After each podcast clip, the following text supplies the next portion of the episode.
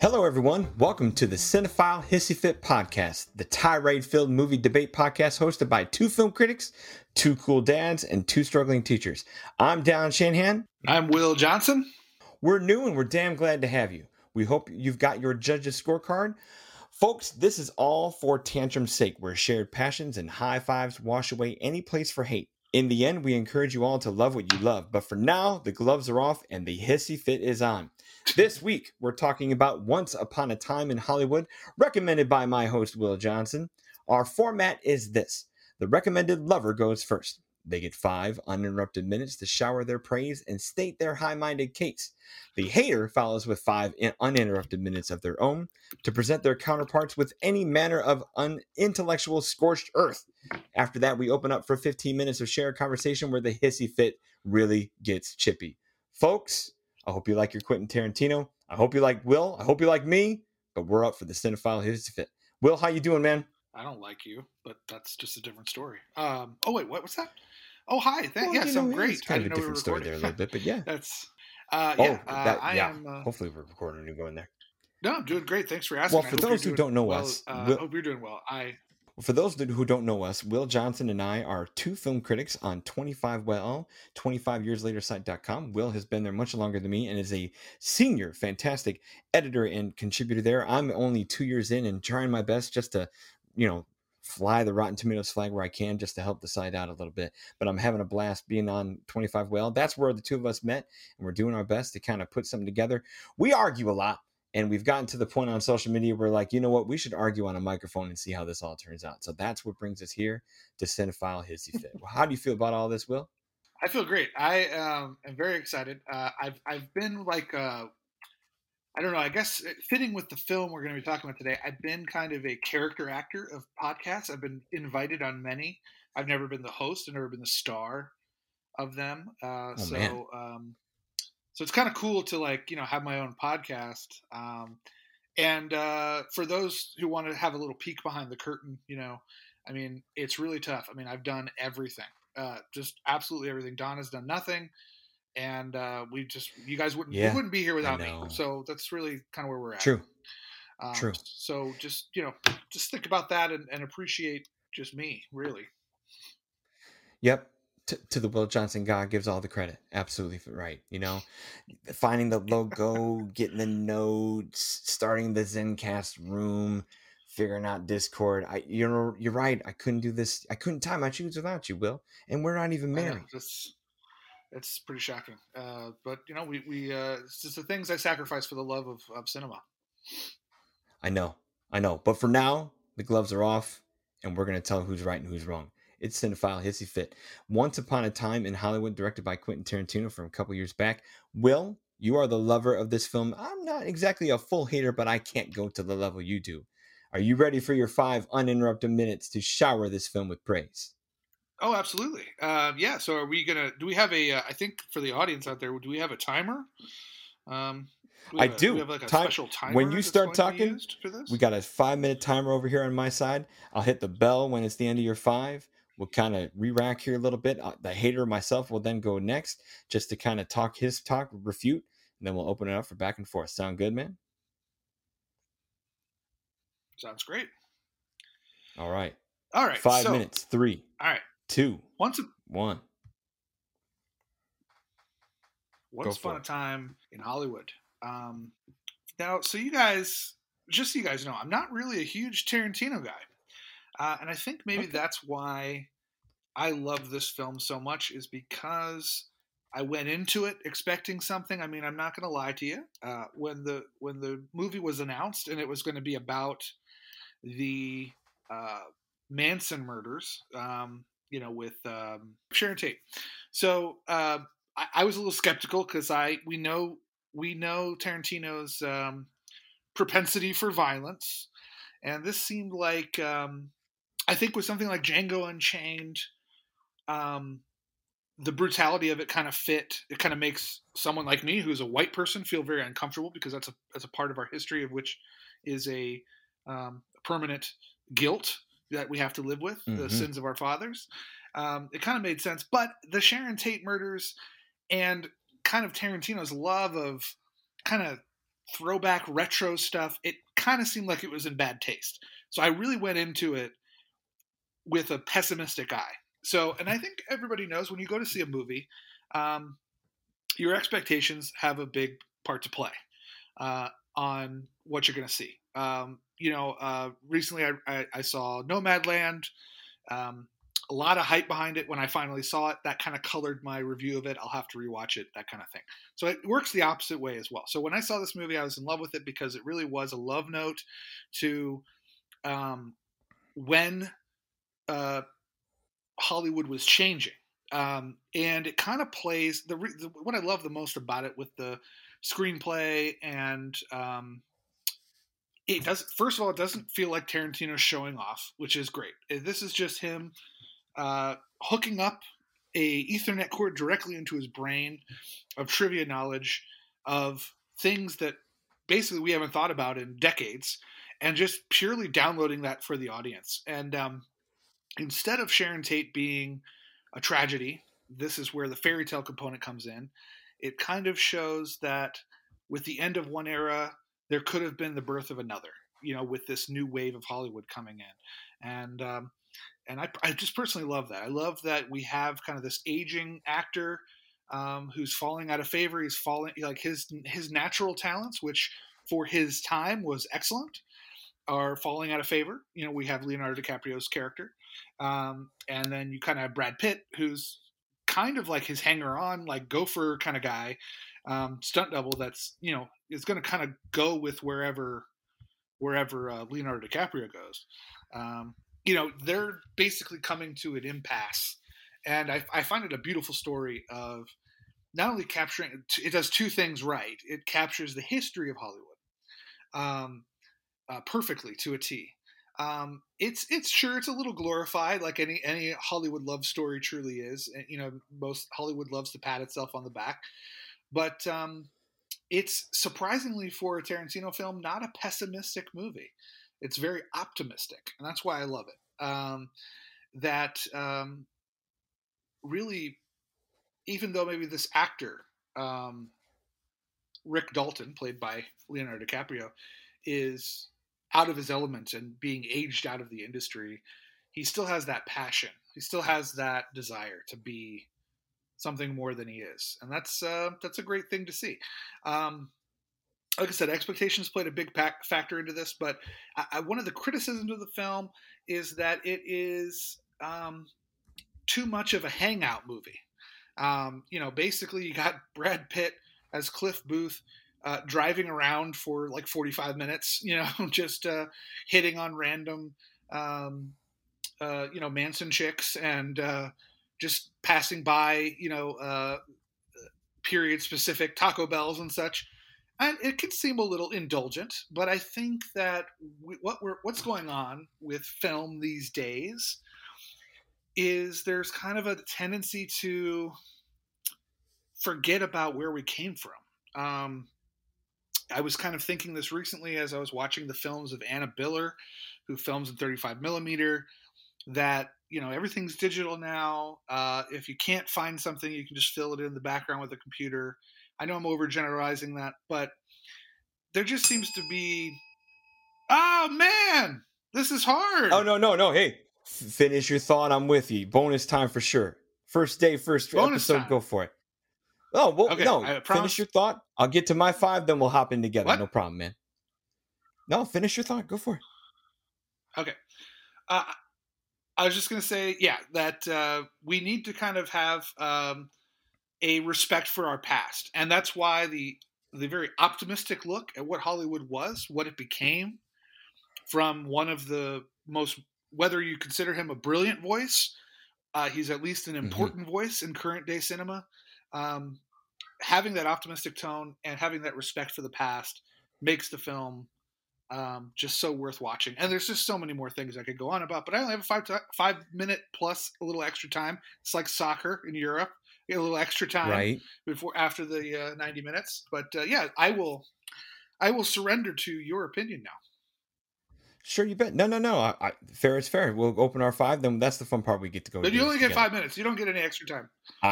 I will not give it. I won't need extra minutes. I'm good to go. No, for me, I'm right there with you. I respect Quentin Tarantino and what he does for cinema and all that. And I'm right down there with you with the fairy tale aspect. I think all Quentin Tarantino movies to some degree are a fairy tale for sure, because he loves to take this kind of made up story, usually designed to mislead you, and have a little fun with it in his kind of, like you said, hardwired to his brain in a very dark and unreal beauty, perfection, luck, and happiness. Like he loves to throw those character challenges into his movies, and I respect him for all that. And I think every single one of his movies is just a pervasive twist on some kind of fairy tale. They're just more crass, more extreme, more violent than the stuff we put in front of kids.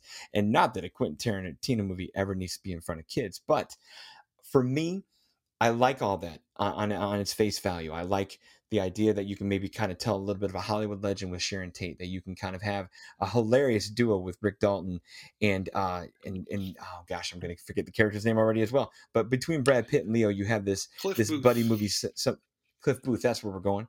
But no, for me, it's he has his strength is there because of his creativity for homage, and the idea to kind of put the fancy, the zeal, and the style, all that is great Tarantino stuff. And like you said, toned down from some of the more racial and controversial places he had been doing in the last couple of movies. Where he still kills me though is length and pacing. His brand of chatty and meandering excessiveness is something that just wears thin on me. I don't get me wrong. He has the gift of gab. His movies have great conversations, whether you're talking about tipping in Reservoir Dogs or $5 milkshakes in Pulp Fiction. But those things used to be done in a tighter way in his older movies. And from about Hateful Eight on, he just can't stop talking. Like, get on with it already. He is a professional man about beating around the bush, to the point where he can do gardening and landscaping anywhere in the Hollywood Hills. And that's where he loses me is when it gets too casual, when it takes forever to get from one place to another, where, don't get me wrong, the coolness of Cliff riding around in a car, the coolness of 1960s radio and all that is nice choice production values. I don't need minutes upon minutes of it. Fine film, interesting places where great performances, and in the small little moments of dalliances, they're great. Like, I love the scene with Leonardo DiCaprio and the young little girl actress. Like that, that's great. Do I need to go see him hit the set for a full 12-minute scene? Nah, trim it up a little bit. That's my thing with Quentin, is that he can get a little high in his own supply, where all the style is great, all the smarts is great, all the wit is there, but he just gets to a place where he just cannot stop himself. And I wish he could just hire an editor. And not just an editor for his movies and scenes, where, reining in the pacing and finding the marks that he can do there when the film is completed and we're trying to chop that thing up into a movie. I wish he can hire an editor at the scripting stage. Don't get me wrong, the man has the pedigree. He has won his Oscars for writing, and I dig that. But it just gets excessive. It just goes on, and the chatty Cathiness just can be a little much. Great example of a good version is the Bruce Lee scene. That scene comes in, comes out, has its gag, has its laugh. You're done. 4 or 5 minutes, not too bad. Then you get to the compound with Bruce Dern and a young Dakota Fanning and all that. And I don't mind the buildup of the tension. I don't mind some of the stuff that goes there, but it just, it just drags. So for me, I like the scene. I like where the movie can goes. I don't need 2 hours and 45 minutes of it. You can trim that down to 2:15, even 2, and you still get a great tight movie. I know a lot of people get mad about, like, was there enough Sharon Tate and was there enough Margot Robbie? Or because we're going for the fairy tale thing, like they were kind of offended by the ending and just the revisionist history part. That's par for the course for Tarantino. No problem there. And for me, I'll circle this all back in my last 30 seconds to the idea that you kind of brought up with expectations. I'm one of those guys, and you'll learn about this from me when we do our show, and the more we talk and the more we kind of share with the audience, I'm not an expectations guy. I table them as much as I can. I don't watch trailers. I look at a plot summary and a blurb, and I'm like, I'm in, let's go. So everything was wholly unpredictable for me going into that movie, especially the revisionist history ending. And as much as it feels kind of excessive, it also still feels fun. But by the time you finally get to that big release and that big pop off, I'm exhausted from the 2 hours and 40 minutes of the movie that came before it. Right on the timer. Look at that. Whoa, what a pro. Pro. It's because I'm watching the clock too. It helps. Oh, see, I don't benefit of that. I can't say that I like hate it. It's the thing. The other thing you'll learn about me is I'm not a masterpiece guy. Everyone wants to call things instant masterpieces every 2 seconds when the thing gets finished and reviewed. I'm one of those guys that you only get a masterpiece like when you're dead and your career's over and they reevaluate everything you do and go, that's the one that's your best. I'm one of those, you only get one in your career things. Maybe you get more than one if you've typified a genre or done something else. But so for all those folks out there that go to Quentin Tarantino's Once Upon a Time in Hollywood and call it a masterpiece, I'm like, whoa, too far. He's done better and he's done more with less in other places. So yeah, that's 5 for you. That's 5 for me. Obviously. Back and forth. What do you, tell me more. Okay. So I'm going to address the editing issue first.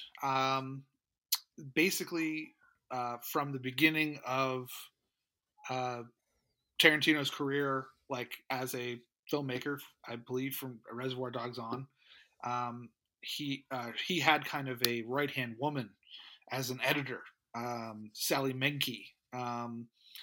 She was the editor on Reservoir Dogs. She Pulp Fiction, Four Rooms, Jackie Brown, Kill Bill, Inglourious Basterds. You know, she was there for all of this major stuff. And see, that's the Tarantino I love, the tight, composed stuff. Yeah. But unfortunately, she died in 2010, and you know we don't want to just relegate Sally Menke just to this like, you know, she was this editor and wasn't a human. But you know, it's like you said, as soon as he started making films after her passing, there was this tendency to kind of go on and on. I have major issues with Hateful Eight myself. I think it's a film that's completely up its own ass. I agree. It's in love with itself. Right there with you. Yeah. So, and that comes in with the expectations. I know you're not an expectations guy, but I try not to be. I try. Yeah. But it's hard when you have a director that has such a cultural imprint. Like when you here's the new Tarantino film, you can't help but think of the prior work. That's why my expectations were different because I'm not a huge Tarantino fan. I like Pulp Fiction. I like Reservoir Dogs. I like Inglourious Basterds. I don't love these films like a lot of people do. I Jackie Brown is fine. I'm not in love with them. I'm not like part of the Tarantino hive, you know? So yeah. Me neither. Yeah. So this is, I'm with you. I respect his work and all that going to it. And once you bring the stars that you bring into this movie, I'm with you. I was hooked. I was in. Yeah. And you know, I don't want to feed into the cult of celebrity or anything, but I do think there is something, if somebody can capture it, Richard Linklater has done it in the past. Other filmmakers have done it in the past. If you can really capture a day in the life of someone, I'm thinking like Dazed and Confused, where nothing really happens, but you're so like it's almost like you're into the journey. Yeah, you're into the journey. Right. Linklater is a great example for that. Totally agree. Yeah, the Once Upon a Time in Hollywood was that for me. Like minute they get in the car and start driving, I was like, I want to spend like my whole life with these guys. You know, it felt so personal. So in this position, length isn't an issue. You wanted almost more. Like you know what? I admit I can be that same guy. Here, I'll give you a counterexample of something where I want to be in that same world, but in a different place where I wish the other parts of the story would go away. My example, kind of like a counterexample situation, would be the Will Ferrell, Mark Wahlberg movie, The Other Guys. Okay. Where I could give a shit about the case they try to solve and the villains out there. My favorite 15 minutes in the movie is when they're busting each other's balls in the office at the desk. You know, I want 2 hours of a skit of just them trying to get through paperwork. I could care less if they're chasing Samuel L. or The Rock. Like, that's the 2 hours I would spend. And honestly, I find myself agreeing with this part of you. I could spend 2 hours in the car just shooting the shit with, you know, with Cliff and Rick. Totally. You know, I don't, maybe I don't need Sharon Tate. Maybe I don't need the Manson stuff. Maybe I don't even need the show. I just need those two guys hanging out and having whiskey sours. If it was just that, yeah, I'm in. To give me 2 hours and 45 minutes of all this other superfluous stuff, that's where it loses me.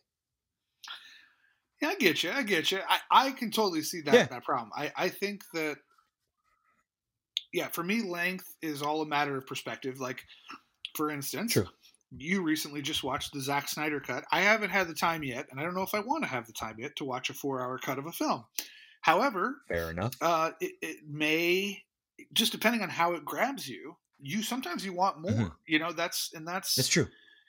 You know, so it all depends on. So if you're not into it from the beginning, like I said, I know that you said you like the shoot the shit stuff, but it does seem like maybe you're looking for a plot, like you're looking for more. There. Yeah. There was sense. Right. Like, but the hard thing is like expectations aside, that's kind of Quentin Tarantino. He's these collections of happenstance. He brings these ideas together because my favorite of his is Jackie Brown, but second favorite, of course, is Pulp Fiction. So when you look at Pulp Fiction, you have these dangling little lives that kind of all have their own little rotations and gravities that bump into each other and hit in bombastic ways with Pulp Fiction. And with Jackie Brown, it feels a little more coordinated. And I like Jackie Brown the most because that's something Quentin didn't write, or at least like that comes from Elmore Leonard first and then Quentin second, where it's just, he still had a little bit of a boundary to distill. And that helped for me because when you just leave the chatty Cathy Quentin to himself, you get all that dangling and then it's uneven. An example for uneven for me is like Death Proof. Like, I don't need 35 minutes of girls bitching and moaning at whatever diner they're at until Kurt Russell brings them on a ride of their lives. I'll take the ride of their lives for 45 minutes called the best short film in the whole wide world, and I can cut out all the bitching and moaning at a diner. I got all the bitching and moaning at a diner back in Reservoir Dogs. So I could, yeah, and like if you dangle, you know, the initial bar meetup that they have, and then you get to the big chase at the end, like I didn't need, like, he just chooses things that sometimes match, sometimes don't. And that's him just having fun. That's him living here. The actors have fun. And I dig that, but it just has, I don't know. I haven't seen like and this is a good thing. I haven't seen the best of Tarantino yet. Put it all together as perfect as can be, where all the characterization and the freedom he gives his actors all of a sudden match with this dynamite, perfect, engaging story. And it all fits in perfect. Maybe the closest is, oh man, I don't know, maybe Inglourious Basterds, but then you still have your revisionist history and curveballs, but you have this great villain, you have this fun hero, you have all these fun little takes and all the styles still there too. I don't know. It's just tough. Yeah, I can't call this movie a masterpiece. That's for sure. A lot of people are like, oh my gosh, it's the best thing Quentin Tarantino's ever done. I'm like, get out of here. No way. This is why I think it's the best thing he's ever done.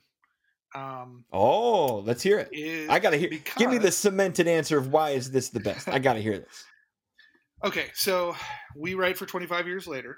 At the time of the end of 2019, I was tasked with writing like a best films of the year article.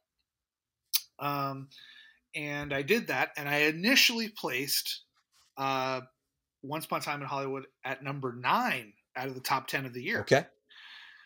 That year, our local cinemas put on a like Best Picture festival, you know, of all the films nominated for Best Picture. Right. And I went and saw it on the big screen for the first time. I had only seen it when it came out on VOD. Seeing it on the big screen, I was like, okay, I'm moving this up to number 5 now. And the more I sat on it, the more I thought about it, the more... Like I thought about it every day of my life. Like I literally don't go a day without thinking about that film. The more it just grows into masterpiece-ness for me. Ooh, I dig that. Because I literally think about this film every day, and I don't know what it is. I don't know. I know we got to get you a life, a girlfriend, or a job, man. Come on, come on. Well, I mean, you know, maybe because we're teachers, you know, we need that escape, and I'd rather drive in the car for, I hear you. For 3 hours with somebody. Like I said, I could go for a 5-hour cut of this film. I wouldn't care. As long as I'm with those characters. I would, as much as I'm bemoaning length over here, I would take a 5-minute cut of this instead of a 5-hour roadshow cut of Hateful Eight. I'm there with you. If you have to give me 5 hours of something, I'll take this one. I'm with you there. Yeah. And I also I want to give a shout out because like you mentioned, I don't have a girlfriend. Ooh, so I have to, ladies. So I'm going to make an appeal here. There was a very small casted role, Quentin Tarantino, and this is why I applaud him for his brilliance in this movie. But there was a character called Abigail Folger. She was heiress to the Folger coffee people. She was one of the victims of the Manson family in real life. Obviously, she survives in this film version, but she is played by Samantha Robinson, who was the lead actress in the film The Love Witch. If any of you have seen it. I have, yeah. Yeah, I think she's probably the most beautiful woman I've ever seen in my life. So the fact that I get to spend even just a short 2 minutes with her in this film is a gift that keeps on giving. So thank you, Quentin Tarantino, for giving me more Samantha Robinson content. I can't argue with that. She's Stone Cold Fox, man. Good call. No, from there on out, I can't bemoan the production value and the style. Like, to have diegetic music the way they do, to let these actors drive and keep those different parts and pieces moving and let those actors have fun. All that's well and good. It's just places I could still trim. I could do without Al Pacino. I know you get Al Pacino. Oh my God! Movie. What? But that scene is, it's one unnecessary scene when you can do the whole Rick down in his luck stuff, and you can do the Italian film montage just to kind of show the crap stage of his career. But all that can be done a whole lot shorter than it does. Oh my God! That's my favorite scene. That's my favorite scene in the movie. Is it? Oh, yes. Come on. First of all, my favorite scene. Like I said, I get it, but my favorite scene is him and the girl, him and the girl actress when they're comparing craft and they're breaking each other down a little bit, and you see the real Rick come through. Oh man, that's just my fallities as an actor and all that. And I'll give you that. Yeah, that is a fantastic scene. I mean, don't get me wrong, Pacino. Yeah, don't get me wrong, Pacino's choice. I don't want to come. Well, no, this is Cinephile Hissy Fit. The man's a has-been. I'm just going to say it right now. Al Pacino is a has-been, and he's slumming. Oh, okay. He at this stage. Now, don't get me wrong. He's doing better work. He's doing better work on television than he is doing on movies right now. When he does his Phil Spector thing, when he does his HBO movies, when he's doing Joe Paterno, that's when he's inspired by material. This is a glorified cameo for a paycheck, and don't get me wrong. It's a dream casting scenario to have him there.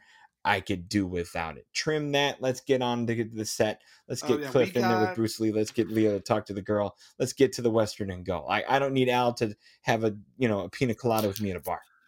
Cool. Unnecessary. That's all. No. But that's fine. That's fine. Now, here's the thing. I hear you. Now, this is the great thing about 2019. Yes, 2019 will forever give us the first time in Al Pacino's epic career that he worked with Martin Scorsese and Quentin Tarantino, and he did it in the same year. And to me, his character, get me started on The Irishman. Oh. We have issues with The Irishman. I understand that, and we're not going to have an episode about that. Do we have shared issues? I dislike it. How were you at? Okay. Now it's funny that we don't have to fight about that one. See, I had Once Upon a Time going up in my life on lists. Mm-hmm. Irishman was originally number 10, and now I wouldn't even consider it a best film of 2019. Yeah, it goes down. Not even in my top 20. Yeah. Yeah, it goes down for me over time. On the first episode of the show, I have found a redeeming quality about you in your mild treatment of The Irishman, because everyone else thinks I'm crazy. It's got a Criterion spine. It's this moonlight stage of a gangster. Please, it's a hospice bedtime story. That's all it is. But we're digressing in the last minute of our 15 minutes of back and forth. Yes. Will, you are the lover. Will, you are the lover. I defer the last minute to you. Hit it, man.